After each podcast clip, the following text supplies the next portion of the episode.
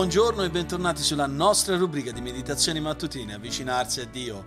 Anche oggi sono qui con voi da Firenze Gianluca Pollutri, pastore della Chiesa Biblica di Firenze e conduttore di questo podcast con il quale ci domandiamo come possiamo avvicinarci a Dio? Ci avviciniamo a Dio tramite una meditazione quotidiana per l'approfondimento della nostra fede e questo lo vogliamo fare andando con la nostra mente e con il nostro cuore alla parola di Dio per studiarla nella semplicità ma nello stesso tempo gustare la profondità dei suoi insegnamenti per vivere una vita che è realmente benedetta. E oggi voglio parlare sul trionfo dell'amore, così come Paolo ancora menziona in 1 Corinzi 13:7, l'amore sopporta ogni cosa. Ma come arriviamo a questa tematica che l'amore trionfa uh, per mezzo di questo versetto? Infatti l'amore eh, se vogliamo vedere questa sfaccettatura di questo versetto, guardandolo da un'altra prospettiva, sopporta ogni cosa nel senso che trionfa su ogni forma di opposizione. Vedete, la perseveranza è quella caratteristica finale dell'amore che Paolo menziona qui in questo passo. Infatti, la parola greca con cui traduciamo questa parola sopporta al versetto 7 è un termine particolare, militare, usato in contesti militari parla di quell'essere posizionato nel mezzo di una violenta battaglia.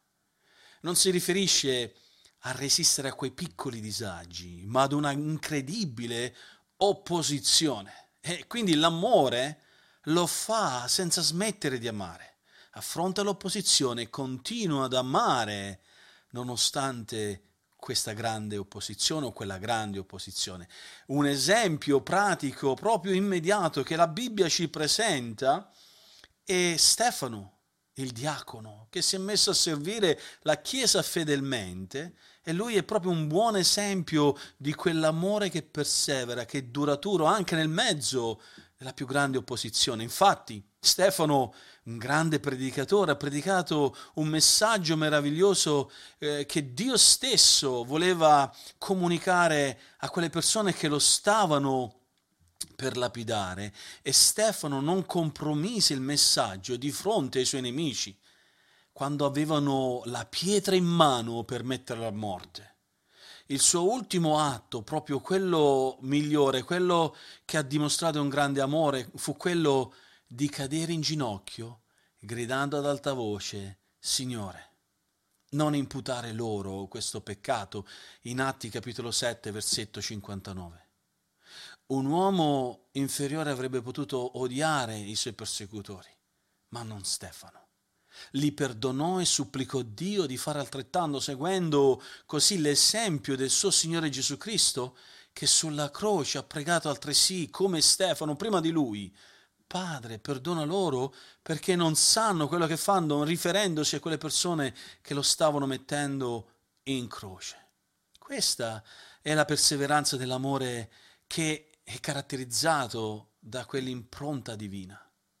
L'amore sopporta tutte le ferite, tutti i peccati e tutte le delusioni e non si mette a sparlare delle offese ricevute, ma che cosa fa? Fa ogni tentativo per riconciliare ristabilire i peccatori, aiutarli a crescere, migliorare, ad onorare Dio nella loro vita.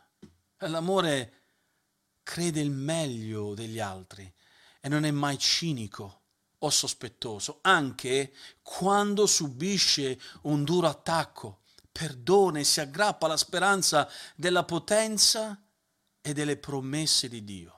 E questo tipo di amore dovrebbe caratterizzare ogni credente. Per quello, sulla base di questo aspetto, voglio darvi dei suggerimenti applicativi. Il tuo amore potrebbe non essere così perfetto, ma dovrebbe essere più che mai ovvio per la Chiesa del Signore, per le persone che sono intorno a te. Se stai lottando per implementare questo, questo modello di amore in qualche area della vita, ricorda questi cinque aspetti chiave che devono essere nella tua mente e nel tuo cuore. Primo aspetto chiave, riconosci che l'amore è un comandamento. Romani 13, 8 a 10. Secondo aspetto chiave, accetta di avere le risorse spirituali per amare gli altri come Dio ha amato te, Romani 5:5. Terzo aspetto chiave, comprendi che amare gli altri è un normale comportamento cristiano. Prima Giovanni capitolo 4 versetto 7 a 10.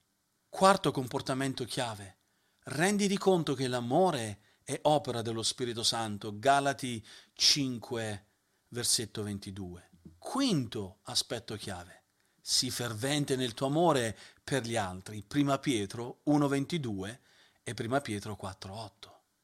Ricordati questo, l'amore divino dovrebbe essere il tuo massimo scopo, il, il tuo desiderio della vita e la tua piena, grande gioia nel fare quello che il Signore ti ha chiamato a fare, nell'amare gli altri intorno a te. Matteo 22, 36 a 40 ne parla. E quando ami gli altri, glorifichi Cristo e lo fai conoscere al mondo. Ed ecco anche alcuni suggerimenti per come pregare su questa tematica ripassa le 15 caratteristiche che abbiamo studiato in questi ultimi tempi, quelle 15 caratteristiche dell'amore, di 1 Corinzi 13, versetto 4 e 7, chiedi a Dio di accrescere ciascuna di queste caratteristiche nella tua vita. E per il tuo approfondimento rileggi tutti i versetti di questi cinque aspetti chiave per implementare così l'amore nella tua vita e impegnati a memorizzare almeno un versetto. Oggi abbiamo visto quest'ultima tematica dell'amore, della caratteristica di, di, che cosa significa amare secondo Dio. Abbiamo visto proprio questo, che l'amore trionfa sull'opposizione. È questo quello che tu sperimenti nella tua vita? Che Dio ci benedica in questo anche oggi.